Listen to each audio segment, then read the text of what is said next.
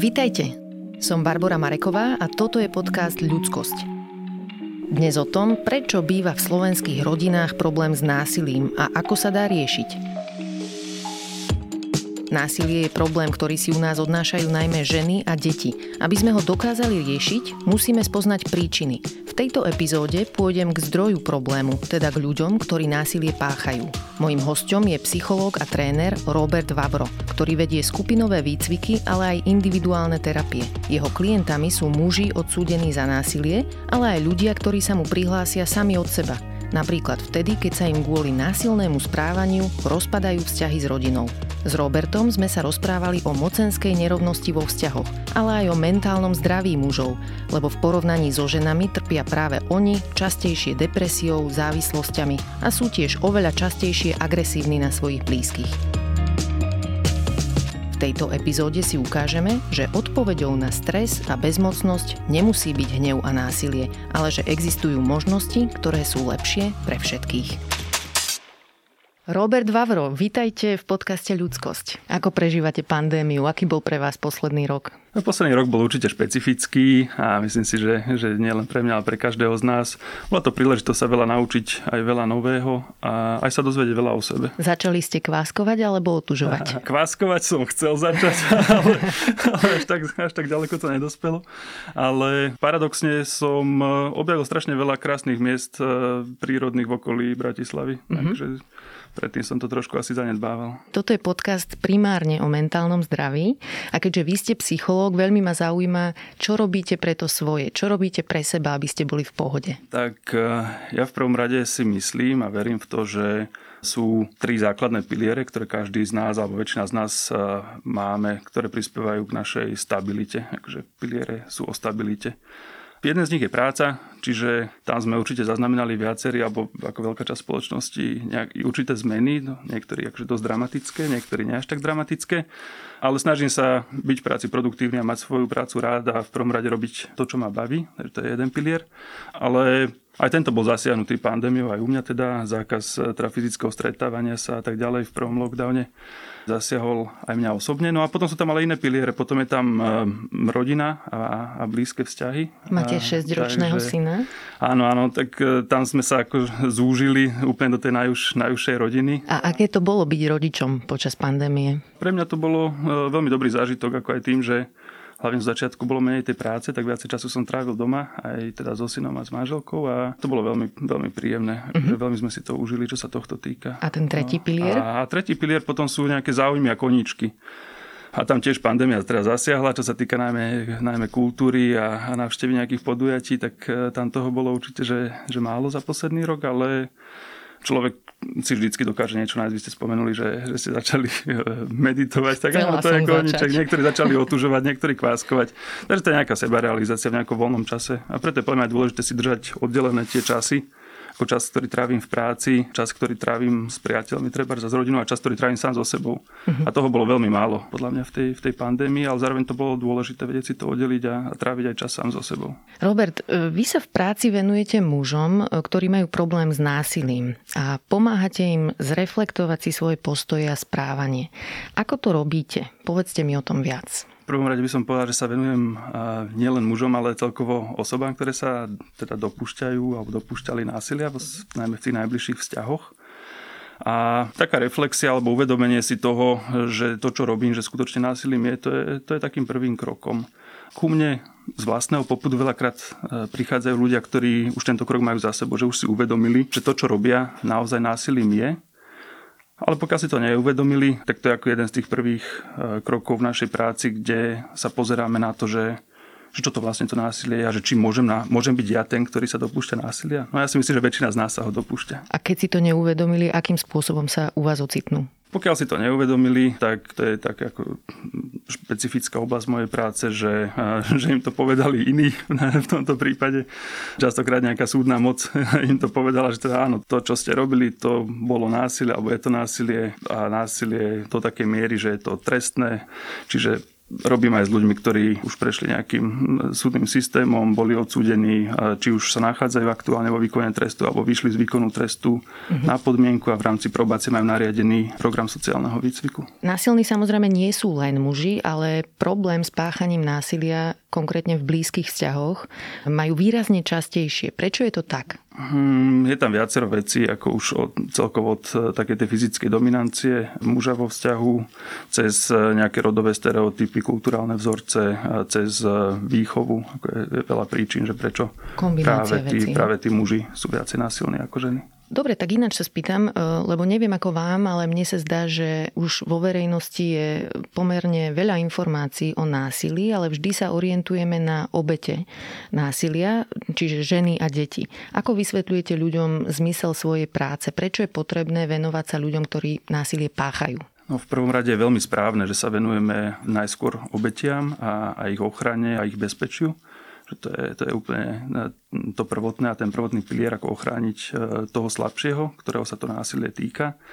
No ale to zároveň nám neeliminuje celé to násilie v spoločnosti. Ako násilie e, sa dá zastaviť iba tým spôsobom, že tí, ktorí ho robia, že ho prestanú robiť, alebo teda volia iné formy správania alebo interagovania, ktoré nie sú násilné. Pravda je, že sme ako spoločnosť nastavení dosť represívne, takže máme nejaké formy zákazov a formy trestov pre ľudí, ktorí násilie páchajú. Prečo nestačí ľudí za násilie trestať? Tak si myslím, že celkovo ani vo, vo výchove detí, že není trest jediný prostriedok. Platí to aj pri dospelých? Prečo si dospelí nevedia uvedomiť? My sa učíme, my sa učíme celý život a, mhm. a trest má nejaký efekt akože odstrašujúci, je tam aj trest aj o tej izolácii toho páchateľa od spoločnosti, ale zároveň aj, keď už vravíme, alebo keď sa rozprávame už dokonca aj o, o tom trestnom práve, tak tam účel nejakého trestu a výkonu trestu je zároveň aj, aj to, aby človek pracoval na nejakých svojich rezervách a nejakých príčinách, ktoré ho doviedli k spáchaniu nejakého trestného činu. Čiže aj nejaká práca na sebe a nejaký progres je dokonca aj v tom našom pomerne teda, že represívnom súdnom systéme zakomponovaný. Čiže áno, učíme sa celý život a mali by sme sa snažiť byť e, lepšími ľuďmi. To nás ten trest akože nenaučí. Ale môže dať príležitosť zreflektovať, zastaviť sa, pozrieť sa na to, čo som spravil, prehodnotiť to a v ideálnom prípade, pokiaľ tam je nejaká pomocná ruka, tak sa dokážeme aj posunúť niekam z tohto bodu. A ako bežné je, že majú vo väzeniach e, ľudia, ktorí sú odsúdení za násilie, k dispozícii terapiu alebo psychológov, ktorí im pomáhajú zreflektovať si svoje správanie? Každý odsúdený má okolo seba, alebo teda súčasťou toho systému vo väzeniach sú aj e, profesionáli, ktorí majú za úlohu pomáhať tým odsúdeným, či už nadvezovať alebo udržiavať nejaké vzťahy s vonkajším svetom. To sú sociálni pracovníci, sú tam pedagógovia, ktorí môžu používať nejaké výchovné postupy a sú tam aj psychológovia. Čiže ako ten systém poskytuje týchto odborníkov. Potom otázkou je, že do akej miery títo odborníci ako reálne pracujú s rozvojom týchto odsúdených. A tam si myslím, že máme veľké rezervy. V čom? Hovorí sa, alebo teda tí insidery hovoria najmä o tom, že, že nemajú dostatočný priestor vytvorený na to, aby vykonávali tieto odborné činnosti.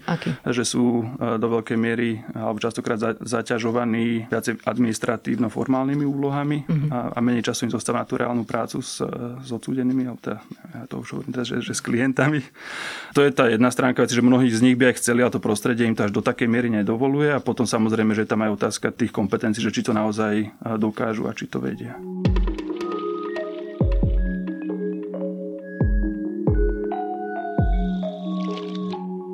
Hodím teraz e, jednu malú odbočku, lebo chcela by som, aby sme si vysvetlili, že čo to vlastne násilie v blízkych vzťahoch je. Takže čo to je? To je akože ťažká otázka tak môže tam byť dlhá násilím. odpoveď, mhm. krátka mm-hmm. odpoveď, ak, aká len chceme, ale my asi už v dnešnej dobe si uvedomujeme, že čo to je to, to fyzické násilie, ktoré používame, používajú niektorí vo vzťahoch, ale tu je dobre podľa mňa poukázať na to, že do istej miery je každý jeden z nás násilný alebo používa nejaké násilné formy v správaní alebo v komunikácii. Čiže násilie je aj uplatňovanie nejaké moci, kontroly, dominancie, kvázi donútenie toho druhého človeka, aby spravil niečo, čo nechce spraviť, alebo zabránenie mu v tom, aby spravil niečo, čo chce spraviť. A kebyže to teraz, že, že úplne dám do takej ľahkej roviny, tak veľa z nás sa stretlo s tým, že napríklad s dieťaťom v obchode, vieme, že to je mínové pole a číhajú tam všelijaké nástrahy a dieťa niečo veľmi chce a my mu to nechceme dovoliť, začne sa hádzať o zem a, a tam akože veľakrát e, môže dojsť k nejakým takým tým ľahkým formám násilia, či už nakričíme na to dieťa, silno ho strhneme, niekto ho môže aj udrieť, takže to, to sú všetko formy násilia. Takže násilie je úplne prirodzené, ľudské a potom záleží na tom, ako s ním vieme pracovať, ako vieme nasmerovať tú energiu negatívnu, tú frustráciu, ktorá v nás je, ako ju vieme prejaviť na vonok. Ako vyzerá nefyzické násilie v partnerských vzťahoch, ešte keď zostaneme chvíľku? Čo všetko to je? Taktiež tam toho môže byť viacej.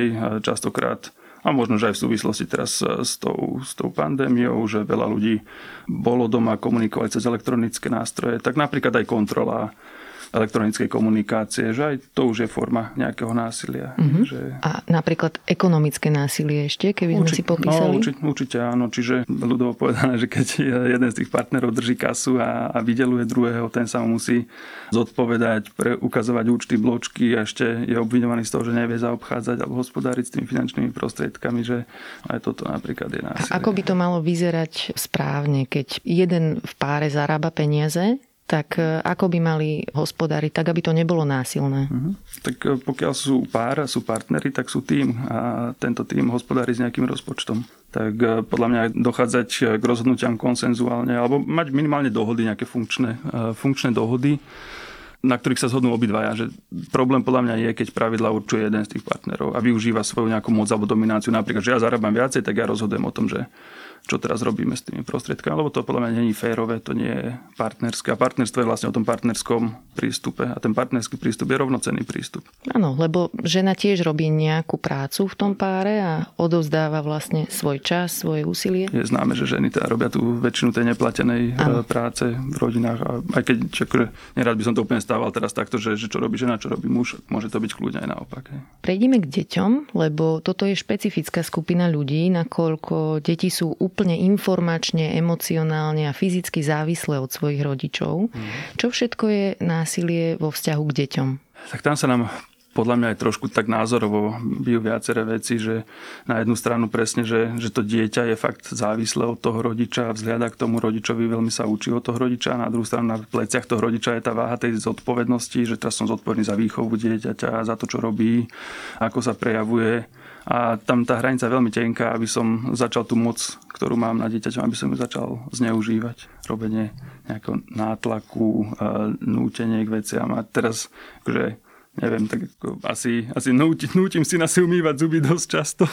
Toto neviem, či sa môže považovať za násilie, závisí od toho, že, že aká je tá forma toho. A častokrát používame nejaké vyhrážky, ktoré môžu veľmi deťom ubližovať. Mm. Že, že keď nespravíš toto, pretože ja to chcem, tak niekedy je taká vágna výražka, tak uvidíš, uh, uvidíš, čo bude. Alebo nechám ťa tu samého a odídem, to sú, to je proste atak na to úplne najcitlivejšie miesto toho dieťaťa, ktoré potrebuje ten pocit istoty a bezpečia a tú lásku a keď mu to odopierame, tak mu to veľmi ubližuje. Čo by tam malo byť také merítko toho, aby sme sa vedeli kontrolovať pri dieťati? Asi to, že dieťa by sa nás nemalo báť, nie? Alebo čo je lepšie meritko? strach určite není dobrý nástroj na to, aby sa dieťa učilo, lebo to je podľa mňa veľmi dôležité, že, že každá interakcia s tým dieťaťom alebo všetko, čo mu hovoríme, že to dieťa si to neuveriteľným spôsobom zapisuje e, do svojej mysle a to, čo ja robím, ja sa vždycky aj keď spätne reflektujem na to, že čo som spravil, ako som sa zachoval, tak sa rozmýšľam nad tým, že čo som tým vlastne toho syna naučil. Uh-huh. Že naučil som sa ho, že keď niekto je silnejší alebo nejaká autorita, tak on sa ho má báť a má radšej spraviť to, čo mu ten človek prikazuje,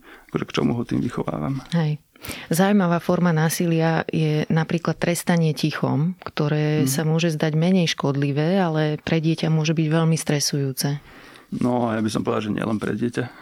že kto zažil tichú domácnosť, tá, tak asi vie, o čom hovorím. A jasné, že to je v podstate odopieranie nejaké lásky, komunikácie, vyvoláva to obrovský zmetok v tom dieťati, ktoré mhm. teraz akože snaží sa a možno, že aj príde na to, že, že čo spravilo, kde bola nejaká chyba, ale nie je to úplne tá najsprávnejšia stratégia. Zase niekedy je lepšie, takže to ticho, pokiaľ to nejako krátkodobé, ja robím to preto, aby som dokázal napríklad ja predýchať a skoncentrovať sa, tak, tak to môže. To je ale to niečo pomôcť. iné asi, nie? Trestanie tichom je. A, a to je niečo iné. Mm-hmm. Čo tak napríklad tzv. enabling, čo je vlastne situácia, keď jeden z rodičov deti poškodzuje, napríklad ich bije a ten druhý je tichým svetkom a nezasiahne. Čiže sa z neho stáva niečo ako komplic. Ako to pôsobí na deti? No, je to, môže to byť kľudne vnímané presne, že to je nejaké, nejaké spolupáchateľstvo. A dieťa vždy hľadá, že, že ktorý z tých, napríklad, že ktorý z tých dvoch rodičov mu niečo dovolí, umožní a tak ďalej. A vždy sa snaží v každej situácii mať aspoň v jednom z tých dvoch rodičov nejakú podporu. No a prirodzene, že keď jeden na neho nejakým spôsobom útočí alebo ubližuje mu, tak prirodzene ide hľadať podporu toho druhého a keď sa mu to tam nedostáva, tak e, ako znova prichádza k tým pocitom také bezmocnosti. Ako tá otázka, že čo sa týmto dieťa učí, že k čomu ho to vedie. Že nemôže nikomu veriť alebo, alebo čo, že keď mu niekto v budúcnosti ho ohrozí alebo mu ublíži, tak nie je tam žiadna pomocná ruka. No, to nie je dobrý vzorec. Aké typy násilia zvyknú používať ženy, keďže nemajú častokrát fyzickú prevahu? Majú nejaké premakané iné techniky? Napríklad sú zdatnejšie v manipulácii? Ako vo všeobecnosti pravdepodobne áno ale ženy sa dokážu s prehľadom tiež dopúšťať aj fyzického násilia. A niekedy práve využívajú, žena môže využiť to, že, že ten muž nechce zneužiť tú svoju fyzickú prevahu voči nej. Takže sa nechá napríklad fyzicky atakovať. A že kto má akú taktiku premakanú, ako prirodzene, že zase sme v tom celkom ľudia ako šikovní a vynalezaví a každý si nájdeme to, to svoje, čo vieme dobre, ako vieme dobre ubližiť tomu partnerovi a, a zároveň nájdeme nejaké to slabé miesto na tom partnerovi, že čo mu naozaj ubližuje. Ale ako stretol som sa napríklad aj s prípadom, kedy, poviem to tak, že, že asi najhoršie násilie, ktoré spravil ten konkrétny muž na svojej partnerke je, že, že zničil jej dlhodobú prácu na elektronickom médiu tým, že to vyhodil von oknom skrátka. Mm. Nebolo to fyzické násilie, ale násilie to bolo.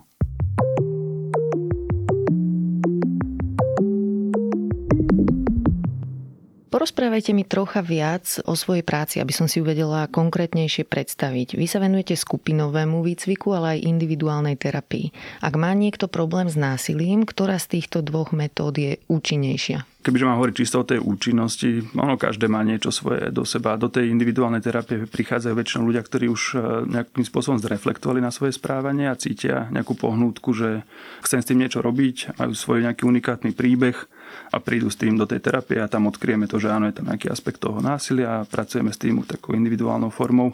Má to svoje špecifika, je tam trošku riziko, že sa ide viacej akože príliš do nejakých do, do terapie a do skúmania toho, že kde to celé pramení, čo môže byť veľmi napomocné a dôležité, ale práve ten aspekt toho sociálneho učenia je veľmi silný v tých skupinách. Akože v tých skupinách sa mi dobre robí, aj sa nám to celkom osvedčilo, aj keď v súčasnej dobe alebo zatiaľ tie skupiny na Slovensku fungujú iba s ľuďmi, ktorí boli nejakým spôsobom systémom donútení. A tie rizika v individuálnej terapii v čom presne spočívajú? Môže tam dochádzať nejakému ospravedlňovaniu si svojho v tom, je asi, no, v tom je asi najväčšia tá záťaž na toho terapeuta alebo konzultanta, alebo ako to už nazveme.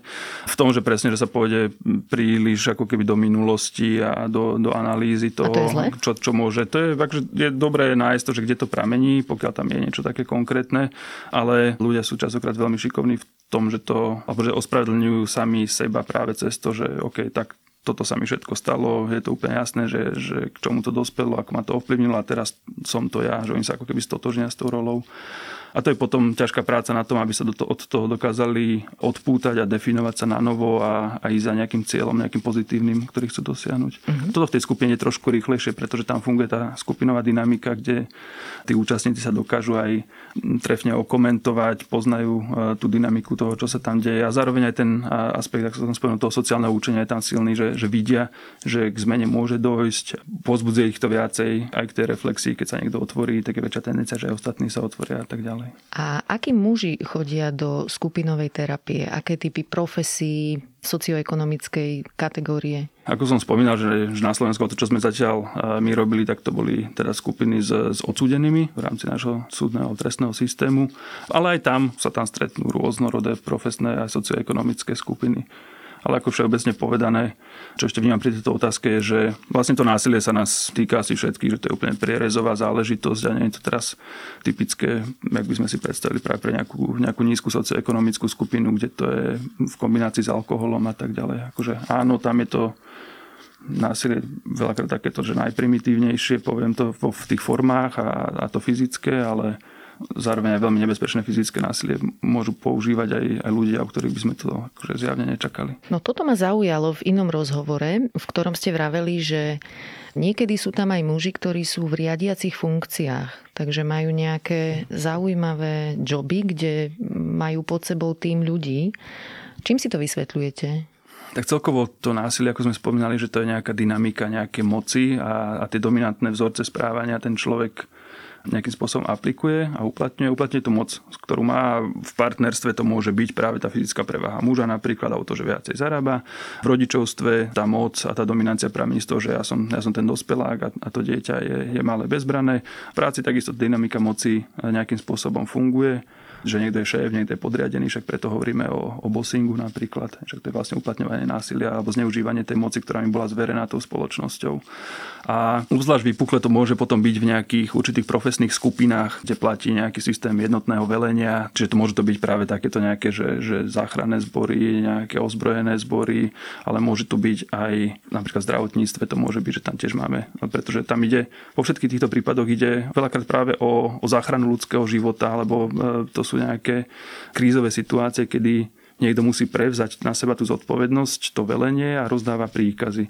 A tam je to v poriadku v tej krízovej situácii a v tej organizácii. Problém už je aj v tých organizáciách, pokiaľ to tí, treba že nadriadení, alebo tí, ktorí majú tú moc, uplatňujú túto moc aj vtedy, kedy to je potrebné. A ešte väčší problém je, keď si to prenesem aj domov a doma uplatňujem ten istý vzorec správania. Neviem, či ste zachytili film Zuzany Límovej ohľadne pôrodov, kde mala vlastne lekára, ktorý sa jej tam na kameru priznal k tomu, že fackoval klientku. Toto je jeden z tých prejavov? Uh, neviem, o čo tam konkrétne išlo v tom prípade a násilie častokrát je ako tak, že, že situačne interpretované alebo interpretovateľné rôzne. Uh-huh. A mhm. pokiaľ napríklad niekoho prefackať, môžem niekoho prefackať, kto omdlel a odpadol, aby sa prebral.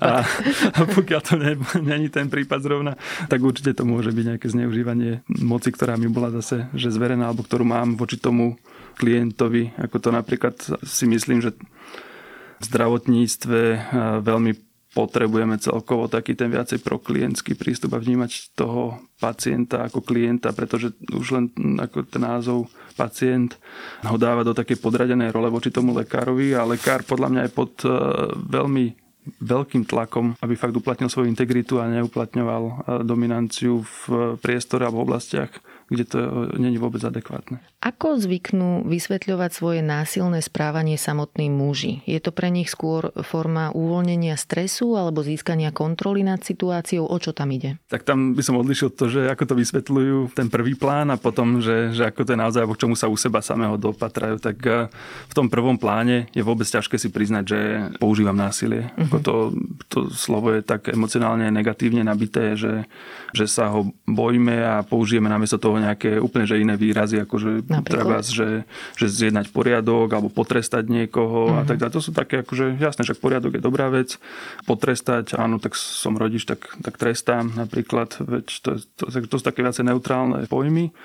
A to, čo sa skrýva za nimi, tak to zostáva také zahmlené. A niekedy to tak zahmlievame akože pred ostatnými, ale veľakrát aj sami pred sebou. Takže ten, ten prvý plán je väčšinou nejaký taká bagatelizácia alebo vyslovene, že popretie toho násilia ale potom, keď už ideme hlbšie a vstúpime do seba, tak e, dokážeme prísť na ten skutočný koreň tej veci a tam to môže byť tiež rôzne. Ako môže byť to, že neviem pracovať so svojimi emóciami. Veľakrát si neuvedomujem vôbec, že tam je nejaký, nejaký proces od toho podnetu k mojej reakcii a častokrát to, čo vidím, je, že tí, ktorí sa dopúšťajú násilia, že to vnímajú veľmi skrátkovito a tak automatizovane. Akože, že tam je nejaký podnet a nejaká reakcia, že treba, že urazila ma, tak som ju udrel, alebo tak, hej, už keď sa dostaneme k tomu, že aj vyslovene, že ten človek povie, že čo spravil. Hej, inak je to, že ma urazila, tak som jej vysvetlil, že tak to nie. Hej. A potom, že to vysvetlenie prebehlo tým, že jej vlastne udrel, tak to, kým, sa, kým, kým sa vôbec tomu dopracujeme a potom sa rozprávame o tom, že, že aký tam je ten proces za tým, že, že urazila ma ako mňa,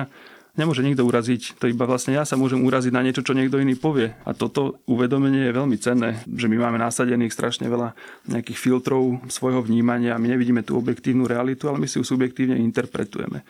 A to je dôležité viesť tých ľudí k pochopeniu toho, že čo sa deje u mňa vnútri, lebo tam je ten kľúč. Ako ja si nejako prekladám to, čo dekodujem, si dešifrujem to, čo niekto povie a pre mňa to niečo znamená, to vo vyvolá nejakú emóciu a potom ja reagujem vlastne na tú vlastnú emóciu.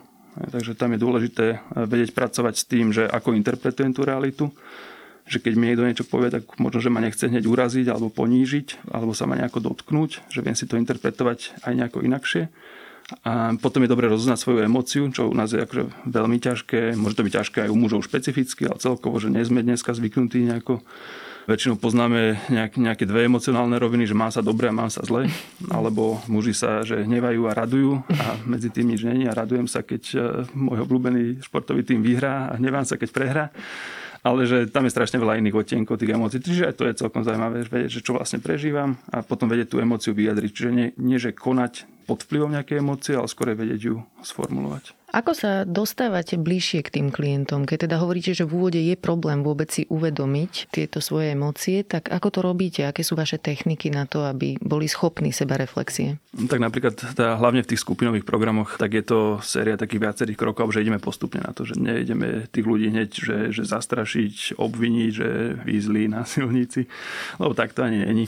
Ale my najprv sa bavíme o tom, že čo to násilie vlastne je, aké sú formy, akože, že bezpečne teoreticky, potom napríklad pozerať pozeráme nejaké videá, kde násilie v rôznych formách je zobrazené, snažíme sa ho identifikovať, že vidím to u druhého a tam, mm-hmm. to, tam je to vždycky ľahšie poukázať na druhého. A potom sa začíname obzerať po sebe, že, že kde sú situácie, kedy ja som sa mohol zachovať podobne a tak ďalej a tam už postupne do toho vkráčame, čiže to je tá technická rovina. A potom tá rovina popri tom je tá vzťahová rovina, ako snažím sa prejavovať aj, aj vnútorne to tak cítiť, že rešpektovať každého človeka a každý je niečím proste výnimočný a unikátny.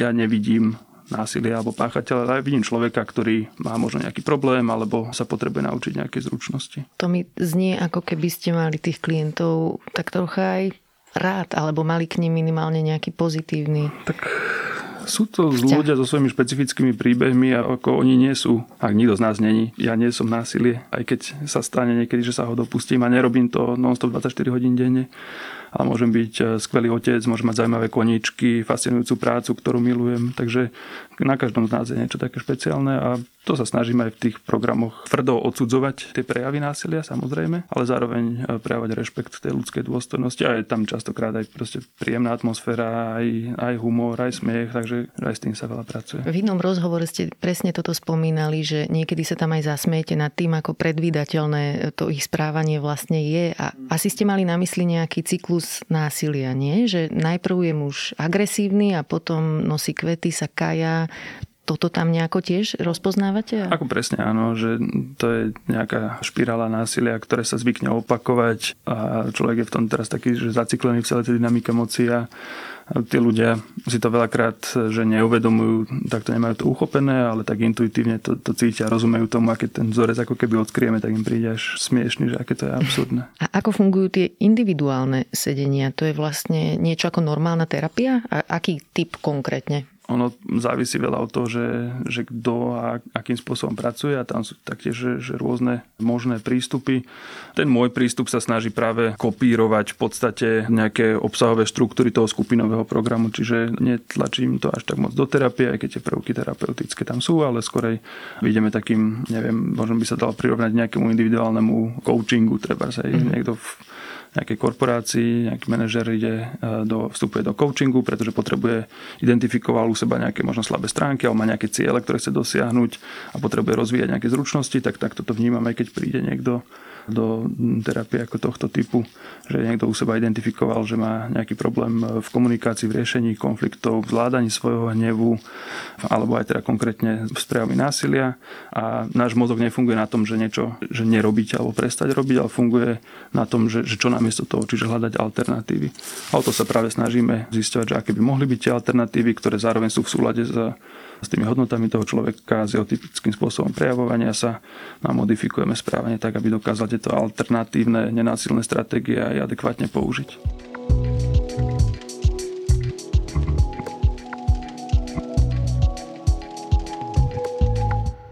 Čo je podľa vás najväčší mýtus o mužoch páchajúcich násilie v blízkych vzťahoch? Hm. No a tam je asi, že že dosť. Myslím si, že už ako spoločnosť sme dneska dozreli do stavu a do štádia, keď si dokážeme uvedomiť aj to, že aby sme neabsolutizovali to násilie a, a neodsudzovali tých páchateľov ako ľudí, ako podľa mňa je to mýtus, že, že sú to nejaké zvieratá, ktoré cieľene ubližujú. A teraz, že určite sú extrémne prípady, ale vo väčšine prípadov podľa mňa dozrel čas na to, aby sme sa na to pozreli, že OK, že, že máme tu nejakú časť spoločnosti, môže sa to týkať akože dosť veľa ľudí z nás a to aj vieme, že toho násilia je veľmi veľa latentného, ale nemôžeme zatvárať oči pred tým problémom a spoliať sa na to, že tu násilie bude odsúdené, veľmi tvrdo potrestané a ten človek pôjde do väzenia a tam bude izolovaný od spoločnosti. Že, že práve mýtus je ten, že páchateľ nepotrebuje v prvom rade že trest, ale potrebuje obeď byť e, nejakým spôsobom ošetrená, zachránená, ale s tým páchateľom, s tým, ktorý sa násilia dopúšťa, že s tým potrebujeme pracovať, aby sme ho naučili. O to je to človek, ktorému niečo chýba, o ktorý niečo nevie. Čo bol moment, keď ste mali naposledy zo svojej práce ozaj dobrý pocit? Mm, naposledy to asi bolo, keď mi písal jeden klient, že napriek tomu, že sme sa akože nevideli teraz dlhšie, fyzicky sme sa nestretli, nebolo on zrovna typ, kedy by sme mali nejaké online stretnutia, ale písal, že cíti nejaký progres a to bol človek, ktorý na sebe pracoval po viacerých oblastiach, na viacerých úrovniach, že je to fajn, že sa mu darí, ale že, že píše si nejaké poznámky, nejaký deníček, ktoré potom niektoré veci by chcel potom sa neskôr prebrať. Takže to bola pre mňa taká dobrá spätná väzba, že OK, že progres je, je možný. Uh-huh. To znie fajn. Chcem sa na chvíľu pristaviť aj pri tom, že kde vlastne vzniká pri mužoch ten problém, ten tlak, lebo jedna z vecí, ktorá mi napadá, sú samotné nejaké spoločenské očakávania od mužov. Napríklad očakávanie, že má zarobiť peniaze, postarať sa o rodinu, alebo že má byť vždy silný, nesmie sa opúšťať v úvodzovkách, musí si vedieť vždy sám pomôcť a tu narážame vlastne na problém, že aj muž je len človek a človek je nie vždy silný a nie vždy má veci pod kontrolou. Je toto časť problému, pre ktorý muži potom vybuchnú? Určite áno, doba ide dopredu a hm, doba okolo nás sa mení a takisto sa aj menia tie zaužívané nejaké, nejaké role a rolové stereotypy a tak ako aj ženy, u ktorých to začalo asi trošku skorej s nejakými feministickými hnutiami, snaha byť, e, byť nezávislá, aj finančne nezávislá, mať kariéru, popri kariére rodinu, ako to kladie obrovské nároky na, na tú ženu samozrejme, keď sa stíha toho veľa odrazu a seba realizovať sa a tak ďalej. Ale u mužov to teraz začína byť tiež veľmi veľká téma. Podľa mňa je dobre celkovo v spoločnosti zadefinovaná tá rola toho muža, že, že čo teraz e, sa od neho očakáva. Veľa mužov je z toho takých zmetených, že teraz, mm-hmm. že aj by chceli velice, ale že si toho tiež naložia na plecia príliš. A druhá vec môže byť vlastne to, čo si muži zažili v detstve, lebo e, to je obdobie, ktoré nás formuje, nielen hodnotovo, ale aj na neurologickej úrovni. A keďže sa od chlapcov očakáva väčšia odolnosť, tak sú aj tresty voči chlapcom často krutejšie alebo neviem, napadá mi aj v škole, dospelí často považujú za normálne, keď sa chlapci bijú a možno nemajú takú potrebu intervenovať a učiť ich nenásilné formy správania, tak ako napríklad pri dievčatách.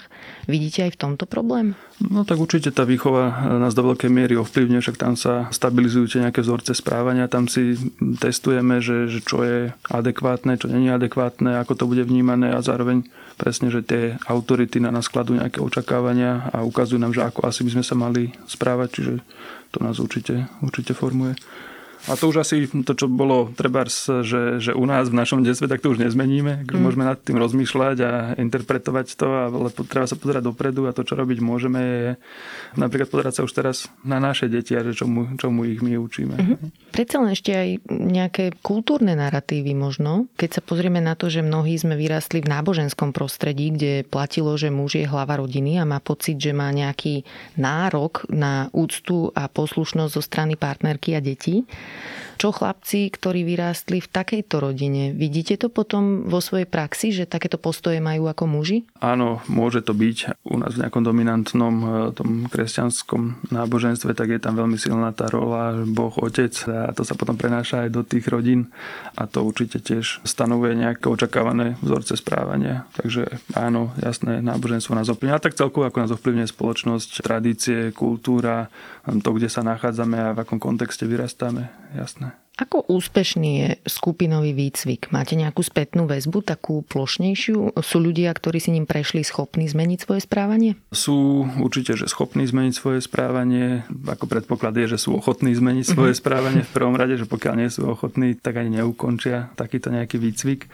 To, čo je najdôležitejšie, ale a to celkovo platí pre akýkoľvek typ e, učenia, je tá aplikácia toho naučeného v praxi alebo také formálne vzdelávanie sa hovorí, že, že to je len 10% toho učenia, 20% sa hovorí, že to je nejaká interakcia s inými a, a 70% toho učenia prebieha v tej praxi. No a tam práve vidím trošku problém, napríklad keď sa uplatňujú takéto programy v prostredí výkonu trestu, že tam predsa len človek je izolovaný od tej spoločnosti. A tam je, akože relatívne je to e, ľahké niečo vstrebať, naučiť sa v nejakej modelovej situácii si to vyskúšať, ale potom tá realita tam to už býva ťažšie. Preto ako úspešnejšie sú programy, kde sa zúčastňujú práve osoby, ktoré teda žijú, žijú na slobode, majú svoje partnerské vzťahy a môžu vždycky si získavať tú spätnú väzbu, testovať si tie veci priamo v praxi a zároveň to umožňuje aj potom tým facilitátorom programu, že byť v kontakte napríklad s tými partnerkami a tam si zisťovať spätnú väzbu, že, že ako, to, ako sa to prejavuje, ako to predbieha, že tam si vieme aj overovať trošku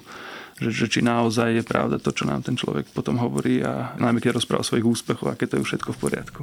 Ako časté je, že ten človek je schopný si potom zachovať ten vzťah? Napríklad bol odsúdený za násilie, alebo aj nemusel byť, ale išiel do terapie alebo do skupinového výcviku, lebo mu krachoval vzťah. Ako časté je, že ten vzťah potom prežije tú situáciu? Neviem vám povedať teraz nejaké číslo, ale práve veľakrát toto je ten impuls pre ľudí v spoločnosti, že cítia, že v tom vzťahu niečo není v poriadku, že to hapruje, alebo je tam hlboká kríza, alebo si sami uvedomia dokonca, že, že ak ubližujú tomu druhému a chcú ten vzťah zachrániť. Takže idú do tej terapie, nazvime to, alebo do takého nejakého programu a majú tú ambíciu veľakrát, že udržať si ten vzťah, ale zároveň to, čo oni sa tam učia, tak to presahuje ten vzťah, že to je niečo, čo vedia zúročiť, aj keď ten vzťah napríklad nevydrží. A ten vzťah môže akože nevydržať z rôznych e, dôvodov samozrejme. Ako primárna ambícia väčšinou býva, že udržať si vzťah. Veľakrát aj no, osoby, ktoré zažívajú násilie, majú túto ambíciu, že rob so sebou niečo, lebo ťa opustím a tak ďalej. A my sa na ten vzťah akože nefixujeme. Že to je práca na sebe a pre seba a či už to používam vo vzťahu s jednou osobou alebo nejakom inom vzťahu s inou osobou, na tom nezáleží.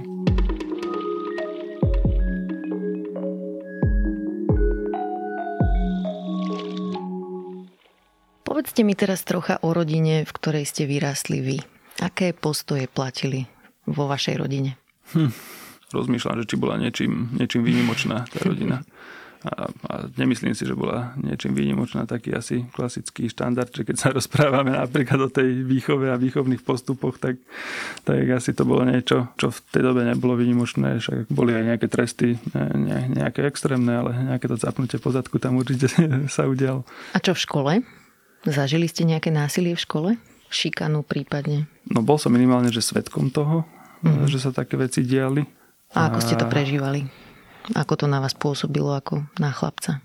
Nepôsobilo to na mňa dobre a teraz si práve spomínam presne na to, že, že bolo to vlastne hrozné, ako sa dokážu viacerí, a v tomto prípade, že, že chalani spíknuť proti niekomu, identifikujú niekoho ako nejakú kvázi obeď a tam uplatňujú násilie na tomto človeku. No, muselo to byť že veľmi nepríjemné. V tej dobe boli to také zmiešané pocity a pre mňa konkrétne napríklad bol ten uh, zmiešaný pocit v tom, že, že, tak, že čo mám teraz robiť, ak viem, že sa deje niečo, čo nie, že čo není správne, uh-huh. ale zároveň tlak tej vrstovníckej skupiny uh, na to, že aby som sa pridal k tomu a bol toho účastný, bol, bol veľmi silný. A ako ste sa zachovali? teraz pamätám si viacero prípadov a jeden, uh-huh. čo, uh, čo mi z toho vystáva, bol práve keď som sa pridal k tým kvázi agresorom, že nešlo tam o nejaké dramatické násilie, ale, ale ubližovali sme jednému chlapcovi v škole, a, ale doteraz si pamätám, že jeden z, e, kvázi z nás, tých, z tých agresorov, tak, e, že, že silná osobnosť, chalan, sa jedného dňa zastal toho slabšieho a, mm-hmm. a to bolo pre mňa veľmi inšpiratívne, že sa dokázal postaviť a povedať, že, že nie, že toto musí skončiť a odrazu to všetci akceptovali. Takže podľa mňa to aj tiež hovorí o dôležitosti toho, aby, aby nejaké elity alebo nejaké vzory išli tým príkladom a mhm. ukazovali aj, aj ostatní o čo najširšiemu spektru ľudí, že, že sa to dá, že sa dá násiliu postaviť, čeliť a, a že vieme aj inakšie spolu vychádzať. A pamätáte si, že by vás dospeli nejakým spôsobom učili nenasilnej komunikácii ako deti, chlapcov v škole napríklad? Tak tomuto teda, že nemám, nemám pamäťovú stopu, že až takto by to bolo. Dokonca, nechcem povedať, že by, že by nejako aktívne išli proti tomu dospelí, ale taká humorná historka ešte, kedy si, akože ak som sa dostal k, k pojmu, že e, nejaká asertívna komunikácia, kde sa hovorí o tom, že byť e, schopný vyjadriť svoj názor, zastať si svoj názor, nezdôvodne zdôvodňovať e, príčiny svojho správania, teda, že, že súbor nejakých asertívnych práv, ktoré ma úplne fascinovali a v tej dobe som utekal do internetovej kaviarne a vytlačil som si to a som to potom doma ukazoval mame a tak keď sa na to pozrela, tak bola zrozená, že, že také drze správanie nech na neskúšam. Tak ja už skúšam teraz nejakých vyše 20 rokov na ňu. A teraz ste vlastne otec. Aké to pre vás je? Ako to zvládate, keď vaše dieťa prejavuje veľké emócie a vy ste napríklad pod časovým tlakom? No, tak to, e, neviem, či ste túto situáciu zo skúsenosti vypíkli. Áno, áno. Odchody z bytu napríklad áno, sú náš problém. Áno, odchody, áno. Tak väčšinou sa nám podarí to, to strhnúť na nejakú súťaž, že, že kto bude skôr vychystaný. Tak ale máte iba jedno dieťa, tá, nie? S no, kým súťaží? Ale však so mňou. ja som taký motak. Takže sa mu podarí aj vyhrať častokrát s manželkynou pomocou. No my máme to šťastie, že sme dvaja na to s manželkou väčšinou, takže boli teda momenty, kedy to bolo také vyšpičkované a vtedy väčšinou sme, sme sa zvykli akože pre prestriedať, že keď už bolo vidno, že, že už jeden ide do vývrtky, tak nastúpil druhý. Kým ten išiel do vývrtky, tak ten prvý vychladol a tak sme to párkrát zrotovali a sa nám to podarilo. Akurát sme sa dneska o tom ráno rozprávali, že, že už to vlastne nebýva také, ako to bolo kedysi, že je to asi nejaké obdobie u toho dieťaťa a ono to potom prejde. Čiže v šiestich rokoch už to odznieje, hej? Mám nejakú nádej. Nechcem vám to slúbiť. Čo vás naučilo rodičovstvo o vás samom?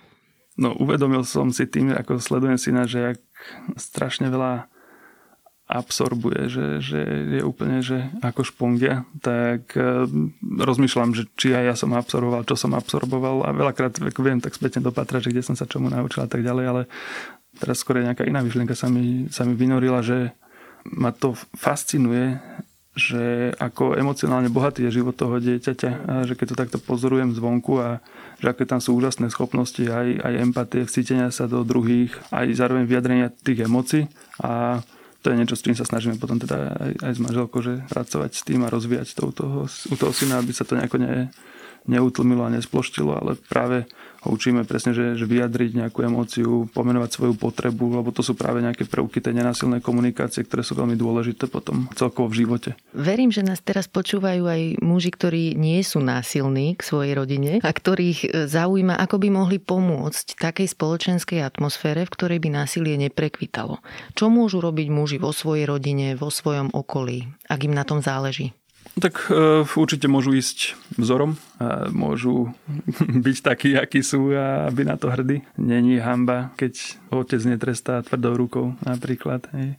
Vedia inšpirovať ostatných, vedia aj po svojich malých kruhoch, vo svojich rodinách začať uplatňovať nejaké vzorce, ktoré uh, odchádzajú od násilia a prechádzajú k niečomu inému. A teraz ako napadlo taký detail, že nedávno boli teda uh, veľkonočné sviatky a to je obdobie, kedy vždy sa o tom novinách píše v súvislosti práve s domácim násilím, že to nejako tak vypláva tá téma spontánne na povrch, že mm-hmm že predsa len máme to oblievanie vedrami studenej vody a šíbanie a, a tak ďalej. A vy to máte čo, ako? čo je silná kultúrna tradícia tuto v tomto priestore. No a my sme využili, ale príležitosť, ktorá sa nám ponúkala, že sme taká, že zmiešaná rodina, neviem, nemecko-slovenská, uh-huh. a tak sme trošku na, do tých germánskych tradícií e, načreli a, a my hľadáme vajíčka napríklad. Uh-huh. A mhm. je to také veľmi milé. E, prvýkrát, čo sa stalo tento rok, bolo, že, že syn pripravil tomu zajačikovi, ktorý nosíte vajíčka, mu pripravil nejaké občerstvenie pri dverách.